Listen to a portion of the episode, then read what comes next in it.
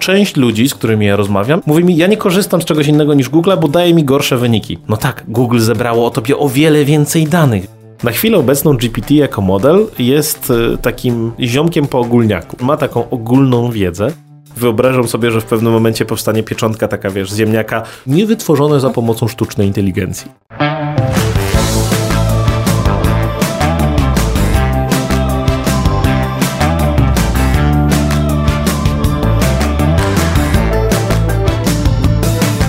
O reklamie w internecie. Dla kogo? Za ile? I po co? Opowiada Piotr Polok. Pyta Natalia Siuta.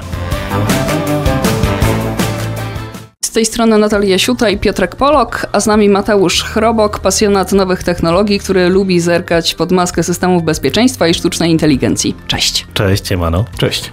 Czy biorąc pod uwagę rosnącą ostatnio popularność czatu GPT, na przykład copywriterzy albo programiści powinni się obawiać, że no niedługo przyjdzie im tak przymusowo się przebranżowić i w tej obecnej profesji nie będą mieć już pracy, czy jednak no może nie taki diabeł straszny, jak go malują? Ja mam wrażenie, że to będzie trochę tak, że z jednej strony fałszywy pieniądz będzie usuwał z rynku dobry pieniądz, to znaczy będzie mnóstwo treści, które będą w pewien sposób takie same, bo trzeba mieć świadomość, że ChatGPT tworzy rzeczy, które są statystycznie najbardziej popularne albo najczęściej trafiają, więc coraz e, bardziej w cenie będą copywriterzy, którzy będą mieli wiedzę dziedzinową, którzy będą w stanie się wypowiedzieć na pewne specyficzne tematy i są w tym dobrzy. Natomiast ci tacy ogólni pewnie i tak będą lepsi od czata GPT, którzy z mojej perspektywy na razie ma określoną jakość, natomiast ta jakość będzie pewnie wystarczająca do takich średnich rozwiązań. To znaczy, innymi słowy, moim zdaniem słabi copywriterzy będą mieli coraz mniej roboty, w sensie tacy, którzy są gdzieś tam na początku swojej ścieżki albo nie tworzą najlepszych rzeczy, no bo pewnie to, co statystycznie jest w stanie model wytworzyć, będzie po prostu tańsze i szybsze. Natomiast ci, którzy są specjalistami, dalej będą w cenie, moim zdaniem. I to spowoduje, że ci, którzy no, nie znajdą pracy w copywritingu, pewnie przejdą w inny wszechświat, na przykład w prompt engineering. Poruszyłeś temat, który bardzo mnie dotyczy, bo, bo sam e, copywriting oferuje i zastanawiam się, jak e, odróżnić słabego copywritera od czatu GPT, bo nie ma mhm. chyba jeszcze takich rozwiązań, które pokażą, że ten tekst jest generowany w 100% AI albo stworzył go copywriter. Nawet spotkałem się z rozwiązaniem, gdzie tekst wrzucony przez copywritera był potraktowany jako AI. tu przede wszystkim problemem jest to, że w tej chwili nie ma tak zwanego, wiesz, tak jak są znaki wodne na, na obrazkach, są już pierwsze jakby w badaniach propozycje tego, żeby robić znaki wodne w tekście. I o ile jakby badania takie niezależne pokazują, że można to z bardzo wysoką precyzją, bo tam 97% zrobić taki mechanizm, to jak ChatGPT w tej poprzedniej wersji, czyli dla 3,5 OpenAI jako firma, wprowadzili taki mechanizm, to on miał absolutnie tragiczną skuteczność. To znaczy mylił się prawie, że częściej niż tam zgadywał, bo jeżeli to pamiętam, to było około 60%, co powoduje, że wiecie, rzut monetą jest całkiem niezłym rozwiązaniem w stosunku do tego, co powoduje, że jakby w tej poprzedniej wersji tego nie było. Czy to jest wprowadzone w GPT-4? No na razie nie wiemy, bo GPT-4 nie zostało opublikowane, to znaczy firma stwierdziła, że e, nie będą się teraz dzielić tym, co jest w środku, co mi tak osobiście się nie podoba. Natomiast to, że pojawią się zaraz mechanizmy takiego dodawania znaków wodnych, Jestem przekonany, że tak będzie. I to będzie tak z kilku powodów. No bo pierwsze będzie to, żebyśmy my jako ludzie sobie dali radę rozpoznać, no bo z deepfake'ami mamy coraz większy problem. Z tekstami, tak jak mówisz, ja, ja nie wiem tak do końca, ja tam na tekście za dobrze się nie znam. Po drugie, Google czy inne tam mechanizmy, które będą związane z SEO, będą chciały rozpoznać, czy to naprawdę był człowiek, czy to nie był człowiek i, i na ile to jest, więc też będą chciały w jakiś sposób to ocenić. Więc jak to, jak to w fizyce, akcja i reakcja, spodziewam się, że zaraz metod tak jak tych, które wyłapują dezinformację, tak te, które będą łapały automatyczne teksty, będzie coraz więcej. Ciekawi mnie podejście samego Google do, do tematu, bo jak wiemy, stawiałem na wysokiej jakości treść, na pomoc użytkownikom i tak dalej, a tutaj dostaniemy na, na pierwszy rzut e, tekst e, generowany przez czat, przez sztuczną inteligencję. I znowu, ciężko jest powiedzieć, czy to jest czat i sztuczna inteligencja, czy to jest słaby copywriter albo nawet przeciętny, bo spotkałem się też e, z takimi rozwiązaniami, gdzie na platformach dla copywriterów na przykład nie masz już zleceń dotyczących napisz mi tekst na tysiąc znaków, tylko zredaguj mi tekst, który przygotował ChatGPT. O kurczę, no czyli transformata, nie? Bo jakby... Tylko czy bezpieczna?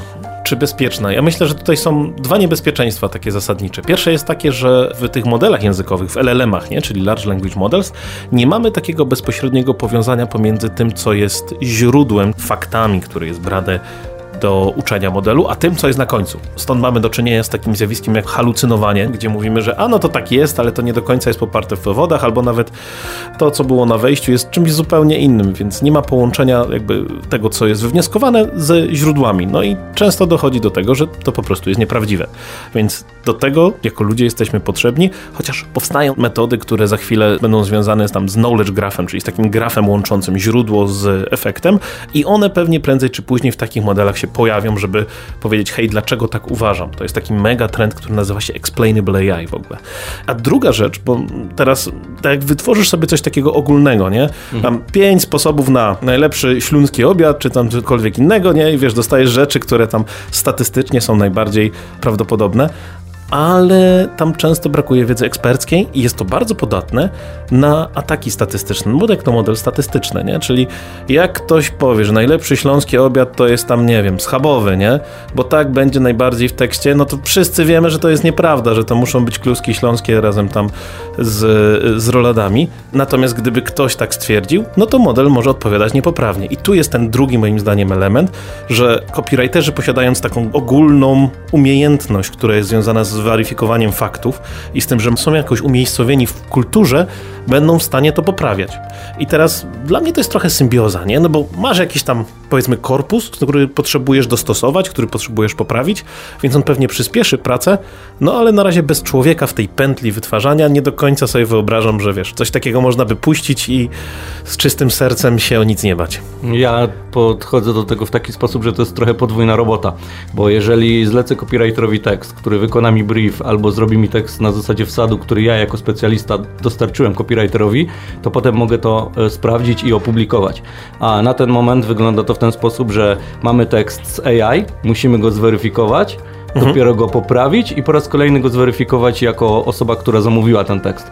Więc albo zapłacimy za to więcej, albo poświęcimy więcej czasu. No tak, no to jest fajne, bo pokazuje taką funkcję celu, nie? Jak potrzebujesz coś szybko i niech tam sobie leci, no dobra, ten chat GPT 7 minut i w ogóle razem z publikacją się, się zmieścisz. Ale jak ustawiasz sobie jakąś poprzeczkę co do jakości, to na obecny stan techniki to może być co najwyżej jeden z elementów wytwarzania, nie?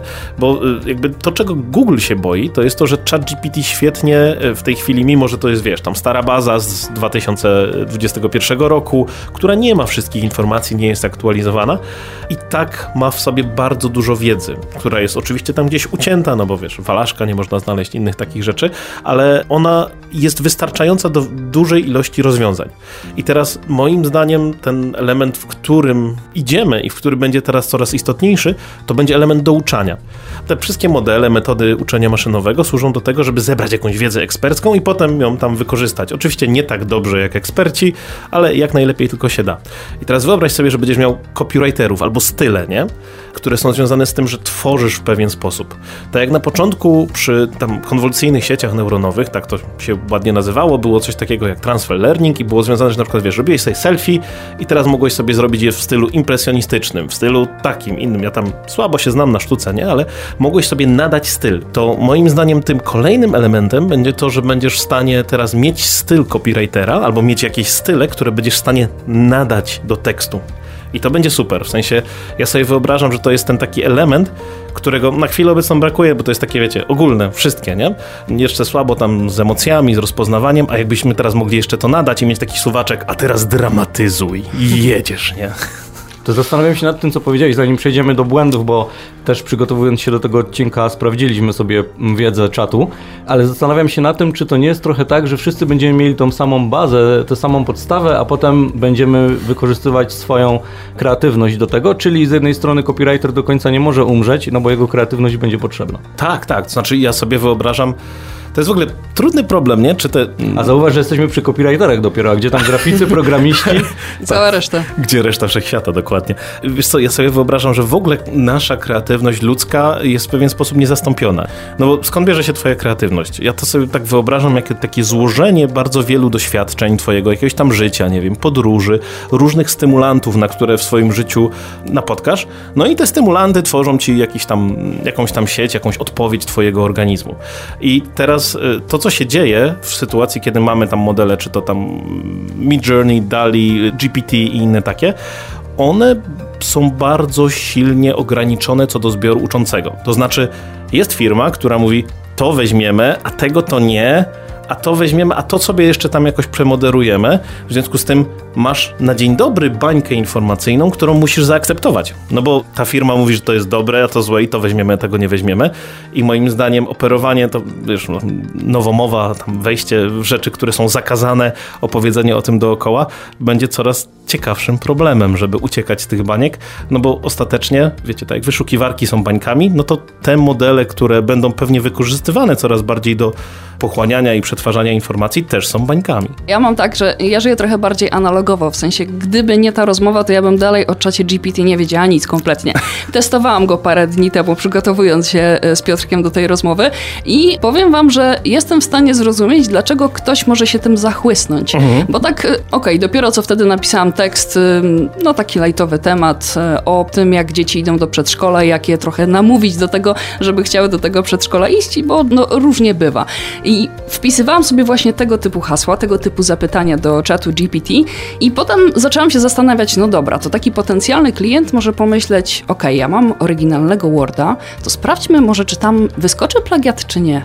I okazywało się, że nawet jak wpisywałam jakieś konkretne fragmenty, to ten plagiat nie wyskakiwał. Nie? Mhm. Więc tu już jest coś, co może kogoś przekonać, jejku, no to jest fajne, oryginalne się wydaje, nie? I tańsze, no. I szybsze, tak. Ale no wiecie, no systemy do łapania plagiatów działają tak, że mierzą sobie pewną odległość pomiędzy tam tymi tekstami źródłowymi, a tym, co jest wynikiem, nie? Tu mamy transformatę i tych transformat jest tak dużo, że no to nie wychodzi plagiatem, ale e, to tak jak e, z różnymi tymi modelami transferowymi, możecie sobie znaleźć synonimy, możecie poprzestawiać zdanie. Nie wiem, czy korzystaliście z Grammarly kiedyś na przykład? Ja nie. To jest taki, taki AI, który służy do tego, żeby poprawiać tekst e, angielski. Ja korzystam, bo ja tam jestem taki średni, a jak trzeba napisać coś ważnego, to wiecie.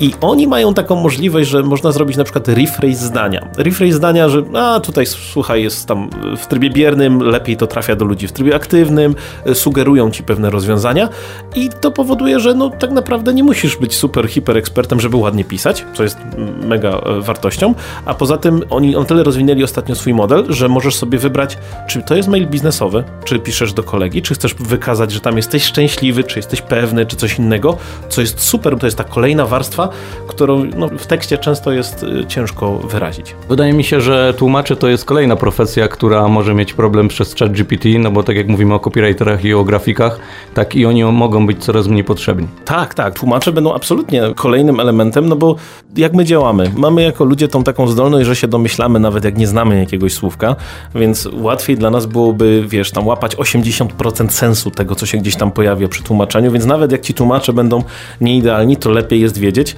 Ja uważam, że ogólnie jakby języki jako rzeczy, które są różnorodne, pewnie będą coraz bardziej takim, wiesz, commodity, nie? Mhm. W sensie y, będą pewnie ludzie, którzy będą specjalistami, tłumaczyć rzeczy urzędowe, specjalistyczne i tak dalej i to, to będzie niezbędne, ale podstawowa wartość tłumaczenia od czasu, kiedy wiecie, weszło Google Translate, potem DeepL i tak dalej, no w tej chwili każdy to robi na swoją rękę, jak potrzebuje, coraz lepiej, coraz gorzej i też to jest komodytyzacja, nie? Jest, jest, ja nie wiem, czy to jest dobre polskie słowo, wybaczcie mi. To się staje taką naturalną częścią, że korzystamy z tego, bierzemy to za pewnik. Oczywiście nie ufamy do końca, nie? Nie wiem, czy wiecie, na początku to podobnie jak z tym obiadem, były takie ataki na Google Translate, że y, można było powiedzieć, czyli wejść w ten taki tryb reinforced learning, czyli ja ci mówię, y, co jest dobre, to zostawiali sobie easter eggi, takie żarty w tym tłumaczeniu, nie? Tam było y, babcia piekła ciasteczka, nie? No i wystarczająco dużo osób zagłosowało, jakby powiedzieć powiedziało, że nie, nie, właściwa forma to jest grandmother hell's cookies, nie?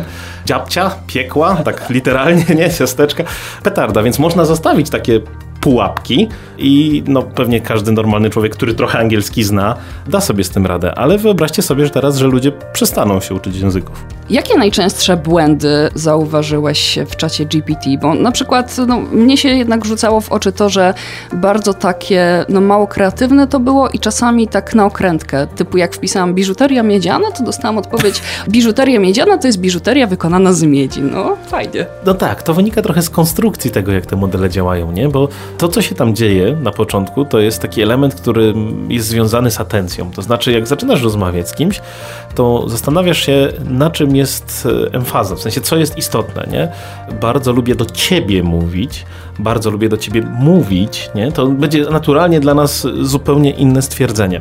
I teraz te modele muszą załapać najpierw co tam jest kwintesencją tego, o co ci chodzi, nie? No to ty miałeś tam biżuterię miedzianą, no dobra, no to biżuteria miedziana musimy znaleźć sobie teraz w przestrzeni takiej wielowymiarowej, co jest najbliżej biżuterii miedzianej. I żeby wam uzmysłowić, jak one wewnątrz działają, no to one tak naprawdę zgadują tylko kolejny token, znaczy kolejne słowo, biorąc pod uwagę to, co jest najbliżej, nie? I teraz w tej przestrzeni uczącej pewnie wyszło im z tych danych wejściowych, że biżuteria miedziana, uwaga, zmyślam teraz, nie znam się na tym, była wytworzona już w VI wieku naszej ery przez plemiona, które gdzieś tam żyły, no bo gdzieś tam w tej jakby przestrzeni dla niej jest to po prostu najbliżej i im bardziej ty zawęzisz tą przestrzeń poszukiwania, to znaczy zaczniesz mówić, interesuje mnie biżuteria miedziana, w której były dodawane kamienie, nie? No to a, dobra, dobra, teraz znajduję się w innym miejscu przestrzeni, w którym rozmawiamy jeszcze o kamieniach, a to powoduje, że następne słowo, które ja będę zgadywać, to już będzie coś zupełnie innego, nie? Więc tak istotne jest jak najbardziej zawężanie przy rozmowach w ogóle z tego typu modelami tego, czego ty oczekujesz, bo one znajdują się w zupełnie innym miejscu w tej wielowymiarowej przestrzeni i pewnie dadzą ci lepsze odpowiedzi. Trochę rozumiem to tak, że im bardziej precyzyjne pytanie, tym bardziej precyzyjna odpowiedź. Mhm. Przeciwieństwo Google dla mnie trochę bo ja sobie wpiszę coś ogólnego i dostanę i ogólniki, i szczególniki, a tutaj muszę się na tyle skupić na tym, o czym jeszcze nic nie wiem, że muszę po prostu zadać precyzyjne pytanie. Moim zdaniem to też przyjdzie, bo to, co w tej chwili dzieje się w Google, to to, co wpisujesz, to jest jakby jeden kawałek. Drugi kawałek to jest świadomość tego, jak Google cię zna i wie, że ty, siema, ty jesteś Piotrek, zazwyczaj szukasz tam, jak zrobić sok pomarańczowy w 100%, a nie z koncentratu i w związku z tym to, co ci dam w odpowiedziach, co jest związane z tym, że ty jesteś Piotrek i tego wyszukujesz, to jest coś. Taka personalizacja. Absolutnie, czyli część personalizacji, część wyszukiwania i jeszcze część tego, co inni uważają. Nie? I robisz sobie takie trzy składania jakby w przestrzeni i wychodzą ci jakieś wyniki z różnymi wagami. W tej chwili to, co się dzieje w tych e, językach modelowych, no to oni nie mają jeszcze takiego dostosowania do użytkownika. W sensie na tyle mało danych my, jako my, tam się z nimi wymieniliśmy, to znaczy tak naprawdę to mnóstwo tego się podzieliliśmy, natomiast one jeszcze nie mają dobrych profili nas jako użytkowników. I wydaje mi się, że to będzie za chwilę kolejnym elementem, na który będą bardzo silnie zwracać uwagę, bo to będzie powodowało, że w tej przestrzeni, gdzie oni szukają tych kolejnych słów, będą coraz dokładniejsi, nie? Tak jak porównujecie sobie Google'a tam z DuckDuckGo, z Yandexami, innymi tam ekozjami, to część ludzi, z którymi ja rozmawiam, i ja wiem, że to jest tam jakiś mały statystyczny y, kawałek, mówi mi, ja nie korzystam z czegoś innego niż Google'a, bo daje mi gorsze wyniki. No tak, Google zebrało o tobie o wiele więcej danych, więc to, co ci przekaże, będzie prawdopodobnie o wiele lepsze niż te wyszukiwarki, które zupełnie nie zbierają o tobie danych. Teraz trzeba się godzić, że albo będziesz szukał dłużej, albo my jako istoty ludzkie, które naturalnie ograniczają energię, czyli innymi słowy są leniwe, skorzystamy z czegoś, co nas będzie bardziej profilować. A propos tego, że Google ma jednak większe zasoby, więcej informacji od nas znalazł. Piotrek mhm. siedząc koło mnie mówi, a wpisz e, pytanie, kim jest Piotr Polok? No. Kim jest Piotr Polok? No i okazało się, że ograniczenie już się pojawiło, nie? A Google wie. A Google, a Google wie. wie. Tak, tak. To też wynika z tego, że jak sobie pomyślicie o tym, dlaczego e, Piotrek się tam nie pojawił, to nadawana jest pewna waga informacjom, które są informacjami wejściowymi. I jak sobie pomyślicie o tym, dlaczego rzeczy, nie wiem, z Wikipedii są wysoko w wynikach wyszukiwania, no bo dużo innych informacji jest z tym powiązanym, nie? Ja też się tam nie pojawiam, więc spokojnie, jakby przynajmniej w tym czacie GPT-3. Natomiast to, że pewnie gdzieś tam w czasie będzie tych powiązań więcej i będą te modele coraz szersze, e, ja bym sobie to wyobraził w takiej formie, że to będą po prostu coraz większe pojemniki, w których będziemy w stanie wlać coraz więcej wiedzy. No im więcej tej wiedzy wlejemy, tym bardziej te rzeczy, które nie są najbardziej popularne, czyli wiecie, tam no, ten śląski obiad, czy tam inne przykłady, tam miedziana biżuteria, tak wyobrażam sobie, że coraz więcej tej wiedzy o tym, co jest nietypowe, będzie się, będzie się pojawiało. Czyli nie nietypowe, może niszowe, tak, w sensie takie, bo nie da się tego wszystkiego wlać, nie? Mamy, mamy pojemnik, przelewa się, więc oni musieli gdzieś powiedzieć, dobra, więcej nie douczamy, więcej nie zjemy, nie? Jakby ziemniaczki zostaw. E, więc wyobrażam sobie, że e, te modele będą coraz większe, bo jakby to, co w tej chwili się stało, no to wiecie, są superkomputery, które dla firmy OpenAI tworzy Microsoft, które powodują, że oni i tak są super do przodu, jeżeli chodzi o zapisywanie tej wiedzy i wykorzystywanie tej wiedzy, to pewnie będzie ewoluowało i pewnie będą modele, które będą coraz bardziej dedykowane, które będą łapały takie niuanse, że tak powiem. Wiem, że to jest bardzo abstrakcyjne pytanie, ale czy to nie będzie trochę tak, że ChatGPT to w przyszłości będzie szybszy Google? To znaczy, mhm. wszystko to, co jest w Google, mamy teraz w czacie GPT, zadajemy pytanie, dostajemy od razu odpowiedź. I pytam o to dlatego, ponieważ też rozmawiałem z jednym ze specjalistów SEO, który powiedział mi, że jedna strona została zafiltrowana, wyindeksowana przez to, że treść była tworzona przez sztuczną inteligencję. Co się potem okazało? Teksty były bardzo zbliżone do innych tekstów z tej samej branży. Mhm. Więc było trochę jeden do jeden z małą korektą i to było niebezpieczne. I teraz przekładając treść z Google do czatu GPT, jeżeli nie będziemy mieli czasu na weryfikację, to nawet nie będziemy wiedzieć, że zduplikowaliśmy coś, o czym myśleliśmy, że będzie unikalne. To jest bardzo fajny, ciekawy problem, bo teraz tak jedną bańką informacyjną jest Google, nie? Więc jak poszukasz sobie tego samego tekstu, to może być tak, że Google go wyfiltruje i stwierdzisz tak, a dobra, dalej nie szukam tam, kto zagląda na drugą stronę. Jakby nie będziesz w stanie sobie tego zweryfikować.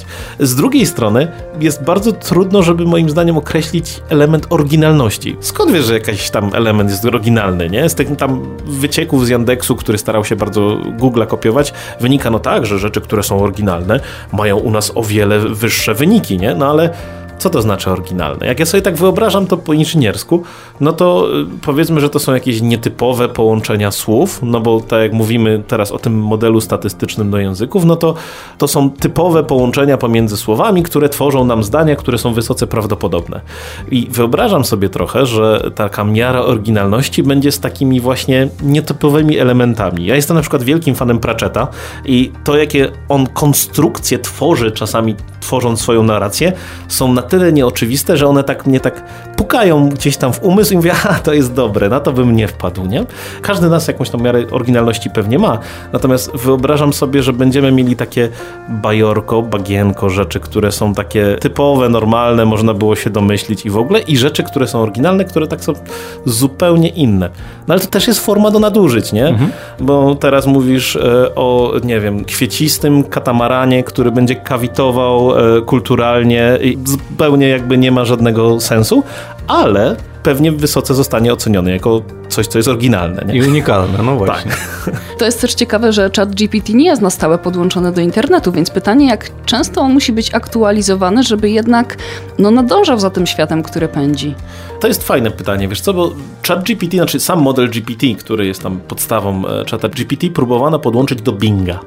I teraz problem polega na tym, że jak podłączasz coś do czegoś, co jest słabo moderowane, no bo jakby Bing jest wyszukiwarką, tam znajdziesz wszystko, to efekty były dosyć, dosyć słabe, bo znajdowało się tam bardzo dużo rzeczy, które nie zostały przefiltrowane i ocenione, więc to, co, jak to mówią ludzie, którzy tworzą modele uczenia maszynowego, przepraszam za mój francuski, shit in, shit out. To, co nauczysz na wejściu, jak będzie po prostu słabej jakości, to na wyjściu też dostaniesz słabej jakości. I to jest problem, bo jakby gdzieś tam szacunki co do tego, ile kosztuje przeuczenie takiego modelu, no to są miliony, czy tam dziesiątki milionów, w zależności, wiecie, od tego, jaki on jest tam duży. No więc to nie są tanie rzeczy, jak to mówią, nie? Ale to nie da się zrobić tak, że teraz będziesz taki model codziennie, czy tam co tydzień przeuczał, bo na razie po pierwsze to jest za drogie, po drugie trzeba go jeszcze przetestować, sprawdzić jak reaguje. To jeszcze nie jesteśmy w tym etapie ewolucji, że jesteśmy w stanie tak szybko te modele robić. No więc zostaje nam ta druga metoda. Ta druga metoda to jest to, że przekazujemy jakieś informacje do modelu i on jakby na żywo łapie ten kontekst i się uczy. I to jest tak ładnie branżowo się nazywa few shot learning, to znaczy rzeczy, tak jak wiecie, zadajecie pytanie tam czatowi GPT i on wam od razu odpowiada, no to jest zero shot, nie? W sensie, hej, powiedz mi, jaki tam jest przepis na najlepszy śląski obiad. No i on leci, nie? On, jak mu podasz tam jakiś kontekst, mówi, słuchaj, najbardziej popularnymi potrawami na Śląsku są coś tam, coś tam, coś tam. I teraz y, chciałbym, żebyś mi opowiedział, w jaki sposób przyrządzić śląski obiad, biorąc pod uwagę, że coś tam, coś tam. I jakby im więcej dasz narracji, kontekstu i wszystkiego, co jest z tym związane, tym lepsze będą te odpowiedzi. I w ten sposób niejako my, jako ludzie korzystając z tych metod, jesteśmy w stanie lepiej wycisnąć wszystko, co z tych modeli jest do wyciśnięcia, mimo tego, że one do internetu podłączone nie są. To ja się zastanawiam teraz nad tym, jak są weryfikowane te informacje, bo może być taka sytuacja, jak powiedziałeś o, o tych historegach, że ktoś zacznie wpisywać inne imię, na przykład będzie wpisywał Stanisław Mickiewicz i tak ludzie pomyślą i później e, ChatGPT też to popchnie dalej, więc ktoś tego nie sprawdzi i okaże się, że mamy Stanisława Mickiewicza. Google radzi sobie trochę z tym na zasadzie czy jeżeli się nie mylę i wybierasz po prostu, wskaż na obrazku trzy jelenie, no i wtedy zaznaczasz te trzy jelenie, jest ok. Jak w czacie GPT ma być to weryfikowane? Czy to znowu jest tak, że że ChatGPT trochę zaufa temu, co pobierze i wrzuci dalej? No zobacz, jakbyśmy teraz byli zupełnie złośliwymi osobami, nie? Jakby przeprowadzić taki atak, ten atak się nazywa well poisoning. Powiedzmy, że istnieje gdzieś tam w ogólnodostępnym internecie 100 tysięcy stron, na których masz połączenie Adam Mickiewicz. I teraz, jeżeli to jest brane pod uwagę jakby do uczenia tego modelu, no to masz to z jakąś mocą tam 100 tysięcy, pewnie wiesz, Wikipedia jeszcze pomnożona Na zasadzie razy. cytowania. No tak, na zasadzie cytowania, że to bardzo często występuje, nie? I teraz musiałbyś mieć większą moc, jakby tak demokratyzując proces uczenia, żeby powiedzieć tam ten Stanisław Mickiewicz i teraz y, model w kolejnej wersji musiałby się tego nauczyć i wziąć to jako pewnik. Nie znaczy, że to się nie będzie działo. To znaczy ja wierzę, że będą firmy, które celowo będą starały się zostawić takie rzeczy, żeby wykreować tą bańkę informacyjną i wpłynąć na rzeczy, które dalej będą wykorzystywane. To też trochę niebezpieczne. Ależ absolutnie, no to wiesz, jak z pisaniem podręczników. Zwycięzcy piszą historię. A jak ty postrzegasz e, na przestrzeni tych paru miesięcy chociażby czat GPT, bo on jednak się zmienia. Tu zmieniła się Mhm. też twoja opinia o tym, czy nie? Ja byłem pod dużym wrażeniem przede wszystkim tego, że oni wypuścili te narzędzia do szerokiej publiczności. Bo o ile tam LLM-y, czy jakby sieci generatywne, które robiły obrazki, czy inne rzeczy były dostępne, no to one były bardziej dostępne tak dla ludzi, którzy potrafili to odpalić, albo tam zapłacili za jakiś dostęp i tak dalej. Więc y, ja jestem pod wielkim wrażeniem, że ta bańka świadomości ludzkiej została przebita przez to, że oni zrobili wielki krok i bardzo dużo zainwestowali, żeby te narzędzia były dostępne za darmo. To odpaliło niesamowitą kreatywność, która jest w ludziach, no bo ludzie zauważyli, kurczę, ja to mogę wykorzystać do tego, do tego, do tego, z czego oczywiście OpenAI i tam inne firmy wykorzystały, żeby zobaczyć, hej, czy to jest ten moment, że my chcemy teraz zainwestować duże pieniądze, bo widzimy, że jest duży rynek, no i jak to startup, który w tej chwili no już właściwie nie za bardzo można powiedzieć, że jest startupem teraz. To już jest olbrzymia firma zarabiająca y, pieniądze, bo też zmienili swoje podejście z firmy takiej non-profit na for-profit, ale to jest inna historia. Zmienili swoje podejście i teraz y, widzą, dobra, trzeba w to zainwestować. Dostali mnóstwo pieniędzy od Microsoftu, będą przeuczać nowe modele i będą razem z innymi firmami pewnie zmieniać naszą rzeczywistość. No bo z technologią to jest troszkę tak, że modele uczenia maszynowego, wiecie, istniały w latach tam 60., 80.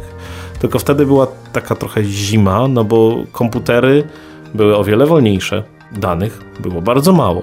Teraz dzięki social mediom i takiemu ogólnemu podejściu do dzielenia się informacji jest tak dużo danych, że mamy czym karmić te modele uczenia maszynowego czy tam modele sztucznej inteligencji i jest już coraz lepiej, jeżeli chodzi o szybkość sprzętu, więc są po prostu warunki do rozwoju. Nie? Tam podlaliśmy trawkę, dorzuciliśmy trochę azotu, trawka zaczyna rosnąć i to jest ten moment. Ja trochę wrócę też do tego, o czym powiedziałeś na początku, czyli że e, wypuścili to do ludzi i ludzie, nie chcę mówić, że się tym zachłysnęli, Mhm. ale pomyśleli, że to jest narzędzie, na które e, od wielu lat czekali i z mojej perspektywy jako copywritera miałem takie sytuacje z klientami, którzy mówili, ok, rezygnuję z abonamentu 1200 zł miesięcznie, bo mam tutaj OpenAI za 20 dolarów i on mi napisze teksty. Ale ten klient po miesiącu do mnie wrócił. Mówi, wiesz co, jednak to nie do końca jest to. Mhm. Powiem tak kolokwialnie, te teksty są kwadratowe, czy mógłbyś coś z tym zrobić? I ja powiedziałem, że z tym tekstem obecnie nie, bo będę miał więcej pracy nad przebudową tego, co zostało wyplute, mówiąc kolokwialnie ponownie, niż stworzeniem tego od nowa, nawet na materiałach, które by mi dostarczył klient. Ale moje pytanie jest inne. Czy ty widzisz, ok, nie mamy tutaj szklanej kuli i nie możemy tego wywróżyć, ale czy Google będzie walczyć z OpenAI, czy będzie dostosowywać wyszukiwarkę właśnie do niego? O, ja myślę, że to jest trochę rozmowa o takim rządzie dusz, nie? No bo wszyscy, prawie że wszyscy googlują ze mhm. względu na to, że to jest największe, najpopularniejsze i daje najlepsze wyniki, to znaczy najbliższe tego, czego oczekujemy. OpenAI w momencie, kiedy uzyskamy tę informację, no to nie trzeba będzie tam wyszukiwać i potem jeszcze klikać i jeszcze czytać. Nie, będziemy mieli to w podsumowaniu, w skróceniu, więc y, w tej chwili nawet ten ruch, który zrobili właściciele alfabetu, tak, czyli Google'a, którzy przywrócili ludzi, którzy założyli Google'a, czyli tam Larego Page'a i, i, całą resztę, no to pokazuje, że jest trochę ogień w kurniku. To znaczy, może to, to zbyt kolokwialnie, ale tam zostało zwolnione sporo osób. Firma przechodzi transformację. Jakby pewnie powodów jest mnóstwo i nie znam wszystkich, natomiast widać, że ten wyścig w tej chwili coraz bardziej przyspiesza. I ten wyścig pewnie będzie definiował to, w jaki sposób spora część społeczeństwa będzie korzystała z internetu, no bo tak jak niektórzy mylą internet z Googlem, tak, w sensie społeczeństwo, które tam korzysta tylko z tego i mhm. widzi jakiś wycinek wszechświata, no to niestety, ale masa tworzy pieniądze, więc firmy muszą się na tą masę nastawić. Zastanawiam się nad tym, jak Google może z tego wyjść, ponieważ y, te klikanie w różne wyniki to jest monetyzacja dla nich, bo Google mhm. AdWords czy Google Ads dzisiaj albo Google AdSense, no to, to są też pieniądze dla nich, a dwa, zastanawia mnie to, jeżeli wpisuję sobie daną frazę w Google, to mam 10 wyników na pierwszej stronie i kolejne wyniki na kolejnych stronach i mam wybór. Mhm. A w czasie GPT dostanę jedną odpowiedź i muszę się z nią zgodzić albo nie. Dlatego te, nie wiem, Dali czy tam Midjourney generują kilka obrazków, żeby jak najbardziej spróbować się dopasować, nie? I wyobraź sobie tak, że z tej przestrzeni one próbują znaleźć tam kilka elementów, które odpowiadają najbliżej temu, co się dzieje i potem badają reakcję użytkowników, bo dla nich bardzo ważne jest, czy to się podoba, nie podoba, czy to odpowiada, nie odpowiada, bo dzięki temu się uczą. I teraz wyobrażam sobie, jakby pogdybajmy chwilkę jak można, w jaki sposób można by to zmonetyzować z perspektywy OpenAI. No bo zobacz, że e, czy YouTube, czy Google, czy inne takie, oni sprzedają atencję, czy Facebooki, tak? No bo masz reklamy, tu się wyświetlą reklamy, tu gdzieś coś tam pójdzie. A gdyby pojawiło się w czacie GPT opcja, że ty zapłacisz OpenAI, że twoje rzeczy się gdzieś tam pojawią w odpowiedziach, no to jest absolutnie nic innego, tylko e, jakaś tam forma reklamy, która będzie pewnie wpływała na to, na co użytkownicy będą podatni widząc, więc znowu zarządzanie atencją. Ja nie wiem, jaki oni mają biznes model, ale nie wierzę, że możliwość wpływania na użytkowników i wykorzystania reklamy zostanie zupełnie olana, nie? Bo wiecie, OpenAI kiedyś publikowało sporo rzeczy w związku z tym, jak te modele działają. No ale jest konkurencja. Facebook odpalił Lamę, nie? Czyli tam ten ich wielki model, który można zastosować, ale nie do elementów komercyjnych. Google odpaliło Barda, który no, nie wypalił jakoś tam wspaniale, ale miał być taką odpowiedzią na to, żeby to było połączone z wyszukiwarką. Ten wyścig zbrojeń będzie trwał, tylko pytanie, kto będzie wygrywał i dlaczego? No na pewno to jest trochę tak jak z przypadkiem Ubera, nie? Czemu Uber jest taki wielki? No bo był pierwszy i był duży. Potem już wchłonął tyle rynków, że teraz mamy tak zwanych fast followerów, czyli tam Bolty i tą całą resztę, które za nim podążają, nawet stara się być tańsza i tak dalej. No ale jak myślisz o rozwiązaniu, że hej, potrzebuję przejechać z punktu A do B, to myślisz Uber, no bo on się wbił jakby w głowę. I to jest jakby jedna ze strategii, nie?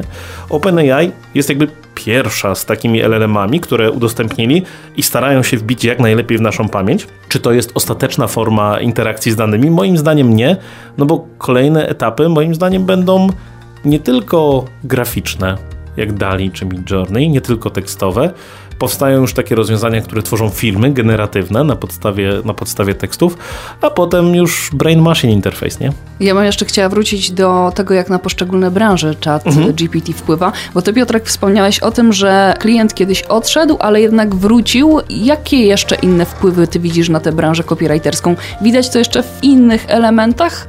Ja myślę, że możemy powiedzieć, że to zależy, bo to jest tak trochę ze skrajności w skrajność. Będą agencje albo osoby, które będą zlecać pracę copywriterom żeby zaoszczędzić pieniądze. To znaczy, masz tutaj dane z czatu GPT, zrób mi z tego redakcję korektę i tyle. Ale spotykam się też z takimi ogłoszeniami dla copywriterów, gdzie agencje zastrzegają, jeżeli używasz czatu GPT do tworzenia treści, to się nie zgłaszaj, bo my też potrafimy to robić. Więc potrzebujemy twojej kreatywności, twoich trochę uczuć, mhm. żeby włożyć w ten tekst. Też nie wiem na ile jest to prawdziwa informacja, ale na jednej z grup y, było pytanie, że jeden z copywriterów ma zacząć pracę z amerykańską agencją i amerykańska agencja wymaga w umowie podpisania informacji, zawarcia klauzuli, że nie będę używał czatu GPT. Więc mamy jakby dwie różne wersje, a która jest prawdziwa, no to czas pokaże. Żyjemy w ciekawych czasach, w tak. sensie nie znałem tych przypadków, także dla mnie to absolutne nowum, ale zobacz jaka jest próba odpowiedzi i reakcji na to, co się dzieje, że my nie chcielibyśmy, żeby teraz to było sztuczne. Mhm. Wyobrażam sobie, że w pewnym momencie powstanie pieczątka taka, wiesz, ziemniaka, niewytworzone za pomocą sztucznej inteligencji. Tak. A poza tym ważnym elementem chyba tutaj jest to, do kogo należą te prawa autorskie, bo spotkałem się też, nie wiem, czy to było Dali czy, czy ChatGPT, mhm. gdzie na zapytanie łosoś w rzece wyskoczył e, filet z łososia w rzece po prostu, taki jeszcze w opakowaniu. Więc e, okej, okay, no nie do końca trafione, ale no należy to poprawić. Z tym, że ta część tego łososia albo tej rzeki była pobrana od kogoś, kto wcześniej to wrzucił do tego internetu. Absolutnie i to jest temat wielka rzeka z tymi łososiami, bo wyobrażam sobie, że nie wiem, jakbym był firmą stokową, bo jeżeli dobrze pamiętam Getty Images ostatnio z Mid Journey się bardzo nie lubi, no bo okazało się, że w procesie uczenia no gdzieś tam ktoś nie wyfiltrował tych obrazków, więc obrazki, które były razem ze znakami wodnymi, zostały wzięte do uczenia, więc to, co wygenerowały, też miało znaki wodne. I powstaje zasadnicze pytanie, hej ziomki, jakby fajnie, że to jakby się gdzieś tam pojawiło, ale to znaczy, że wykorzystaliście nasze obrazki do uczenia i mm, nam się to bardzo nie podoba, tam chyba jakaś sprawa sądowa leci i tak dalej. No i to jest dosyć jakby proste do poczucia dla nas jako dla ludzi, nie? E, no bo hej, model się nauczył, były te znaki wodne, znaki wodne wyszły, mamy cię. No ale będą przypadki, które będą o wiele trudniejsze, to znaczy przypadki związane na przykład ze sztuką, gdzie nie pamiętam teraz nazwisk, bo to jak mówię, niestety ze sztuką nie jestem jakimś orłem, natomiast grupa ludzi pozywała Midjourney, co było związane z tym, że Midjourney było w stanie nadać pewien styl do, tam, o, DeviantArt był w tle tego wszystkiego jako firma, bo rzeczy, które były wrzucane na DeviantArta były brane do uczenia, co spowodowało, że pewien styl się pojawił, który był charakterystyczny dla tych artystów, którzy znani na świecie byli z tego specyficznego stylu, a tutaj AI było w stanie tak cyk i od razu wytworzyć e, rzeczy, które są bardzo podobne w tym konkretnym stylu. Teraz, czy ktoś inny jako człowiek mógłby cię skopiować? No, mógłby, jakby pewnie, że tak. Są tacy ludzie, jak to, że tak powiem, słynne powiedzenie, na pewno istnieje ktoś tam dalej ze wschodu, kto e, robi to trzy razy lepiej i taniej niż ty. Natomiast e, to mamy taką ludzką, myślę, moralność, kawałek etyki, który jest związany z tym, że no, nie będę kogoś kopiował, nie będę tego automatycznie robił. A tutaj model no, nie ma takich ograniczeń. Nauczył się, miał to w zbiorze uczącym, więc ja tam to będę generował. I teraz pytanie, które dla mnie jest rzeczą, na którą nie potrafię odpowiedzieć na chwilę obecną, mimo że naprawdę to jest temat rzeka. My jako ludzie też uczymy się z wytworów, które są dookoła nas. Więc jesteśmy taką sumą tych rzeczy, które się gdzieś tam pojawiają. I dla mnie sensem istnienia jest jakaś tam kreacja. Pytanie, na ile ta kreacja jest oryginalna albo jest odtwórcza i tak dalej bardzo jest to szara strefa dla mnie osobiście, o tyle, że tak jak w muzyce wszystko już podobno powiedziano, są tylko wariacje, tak pewnie w różnych sztukach, w wytwarzaniach, my sami w sobie jesteśmy takimi transformatami, to znaczy GPT, czy to jest Generative Pre-trained Transformer. My też transformujemy informacje, które do nas dotarły. Czy my się bardzo różnimy? I cisza. Ja bym, e, ja bym jeszcze dodał do tego, co powiedziałeś e, odnośnie do tego kopiowania, że człowiek nie skopiuje człowieka, bo ma gdzieś tam jakąś moralność jeszcze. Uh mhm. To też zastanawiam się, czy dla wielkich firm, które użyłyby czatu albo generowanego tekstu generalnie, czy to nie byłby strzał w stopę, bo budowały wizerunek, a teraz nagle wykorzystują tekst na stronie internetowej, który jest wygenerowany przez robota i osoba, która wchodzi i musi im zaufać, widzi, że Jeżeli nawet im nie chciało się napisać tekstu na swoją stronę, tylko go wygenerowali, to jak mają mi pomóc, jak mają mnie obsłużyć, skoro sami siebie nie potrafią? Zagram adwokata diabła, ja czasem tak lubię, wiesz. Proszę bardzo. Patrz, jaka firma jest bardzo efektywna. Zrobiła to na pewno szybciej, taniej, z użyciem niższych zasobów. Pewnie mają lepszy stopę zwrotu, w sensie pewnie na giełdzie sobie lepiej poradzą i tak dalej, bo są sprytni, korzystają z nowych technologii. Y, Jeżeli to działa, to działa. To w takim razie, jeżeli chat GPT cały czas będzie udoskonalany, to może jednak będzie to trochę w innym kierunku szło, czyli że te różne branże już nie będą do tego podchodzić, tak jak ty mówisz, Piotrek, że no, trochę za dużo czasu, żeby to w końcu poprawiać. Może to będzie tak udoskonalone, że no, będą z tego jednak poszczególne branże korzystać po prostu i może drobne poprawki, jeszcze kreatywność tam wprowadzić i będzie super. Będzie super tak subiektywnie, pewnie tak. To znaczy, na chwilę obecną GPT jako model jest e, takim ziomkiem po ogólniaku. To znaczy ma taką ogólną wiedzę i teraz pojawiają się różne wariacje na temat modeli tej konstrukcji. Codex to jest taki model, który jest wykorzystywany w GitHubie do programowania. On jest douczony jakby w pewnej specjalności. Pewnie kojarzycie Jaspera, który jest wykorzystywany do marketingu i inne takie rzeczy, więc wyobrażam sobie, że z takiego ogólnego pojemnika na wiedzę, którym jest tam GPT-4 w tej chwili już, można go jeszcze douczyć w pewnym specyficznym zakresie, żeby on był bardziej przydatny w konkretnym miejscu. I teraz dookoła ogólnej technologii wyobrażam sobie, bawiąc się futurologa, oczywiście, jakby wiecie, tam nie stawiajcie w lotka na podstawie moich słów, bawiąc się futurologa, wyobrażam sobie, że będą powstawały firmy, które będą douczały modele do bardzo specyficznych zastosowań. I będzie, nie wiem, model do copywritingu, który jest świetny w opowiadaniu o rybach, nie? I tam będzie tworzył pasty, które będą bardzo, bardzo śmieszne. Będzie model, który będzie świetny do użycia w reklamie, będzie świetny, nie wiem, przy generowaniu audio. I to wszystko będzie coraz bardziej dążyło, moim zdaniem, do hiperspecjalizacji i będzie podnosiło poprzeczkę ogólnie. Tylko to powoduje, że z ekonomicznego punktu widzenia będzie prawdopodobnie tylko kilkoro gigantów na świecie, jeżeli chodzi o firmy, które tworzą te ogólne modele, a potem one będą douczane do coraz bardziej specyficznych. I wyobrażam sobie tak, Piotrek miałby tam natchnąć swój styl copywritingu w pewnym momencie, gdyby udało się mieć taki model, który jest otwarty, a są takie modele, które są otwarte, które natchnąłby się jakby swoimi tekstami, to pewnie one byłyby o wiele bardziej wyspecjalizowane. No i pytanie takie, to znaczy chciałbyś, żeby taki model pracował za ciebie, wiesz, płacił ZUS i tak dalej. To podsumowując w takim razie, kiedy z czatu GPT warto korzystać, a kiedy jednak no, tak z dużym dystansem do tego podchodzić? I ja bym jeszcze dodał, czy powinniśmy się go bać, czy się z nim zaprzyjaźnić? O, ja uważam, że trzeba nowe technologie testować. W sensie ja jestem entuzjastą tego, co się dzieje i uważam, że trzeba to sprawdzać, próbować obchodzić bez ciekawości, jakby nie ma, nie ma ewolucji. Więc y, z mojej perspektywy psuć, bawić się, testować, natomiast oczywiście mieć ograniczone zaufanie i to na bardzo wielu poziomach do każdej technologii. Do tej oczywiście też, to znaczy jak wam poda tam, wiecie, jak przyrządzić omlet, no to uważajcie, czy tam jakiegoś arszeniku się nie pojawi. Statystycznie nieprawdopodobne, nie? Ale trzeba mieć pewno ograniczone zaufanie, bo my jednak mamy pewien element logiki, a tam to jest tylko statystyka. Więc ja jak najbardziej uważam, że trzeba się przyzwyczaić do tego, że zarówno my w tej chwili albo bezpośrednio będziemy z niego korzystać, albo będziemy pochłaniali owoce tego, co takie modele robią, czyli pośrednio z tego korzystali. I to spowoduje moim zdaniem, że musimy być wyczuleni, tak jak nauczyliśmy się, że istnieją deepfake'i, tak musimy wiedzieć, że takie modele powstają, co one są w stanie wytworzyć, bo będziemy się z tym stykali coraz szerzej i szerzej. O reklamie w internecie. Dla kogo? Za ile? I po co?